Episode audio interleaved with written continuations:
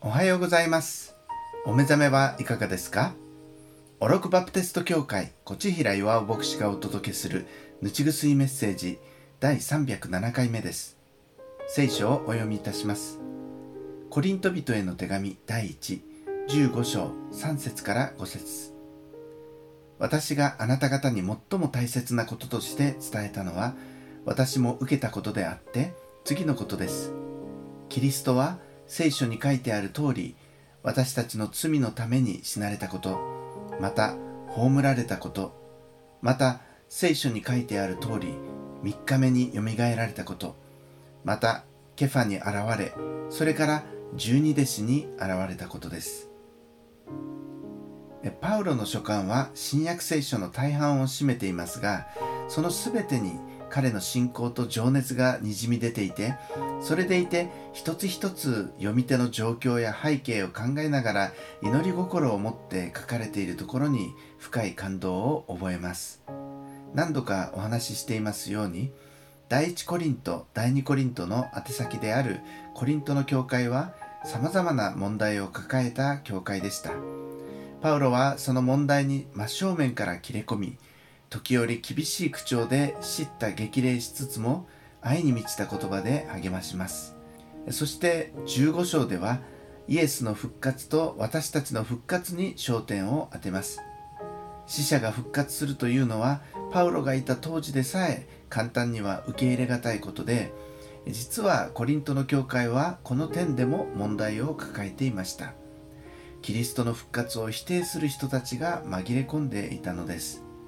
そこでパウロはイエスがよみがえったことは紛れもない事実であるばかりか私たちの信仰の中心テーマなのだと力説しています。この復活というテーマを語るのにあたり今日の御言葉にあるようにパウロは福音の中心とも言うべき内容の確認をします。まずイエスが私たちの罪のために死なれたということ。次に墓に葬られたということ。そして3日目によみがえられたということです。この告白の中でイエスの死の目的とその事実そして復活が旧約聖書の予言の通りであったと語られています。旧約聖書も新約聖書もイエスというお方を指し示しています。福音は常にイエスが中心です。イエスの死と復活こそ私たちの信仰の土台であり私たちが分かち合うべき宣教の中心です。初代教会のリーダーたちはこの福音を述べ伝えるために命を懸けました。さてパウロは福音の最も中心が何であるかを述べた後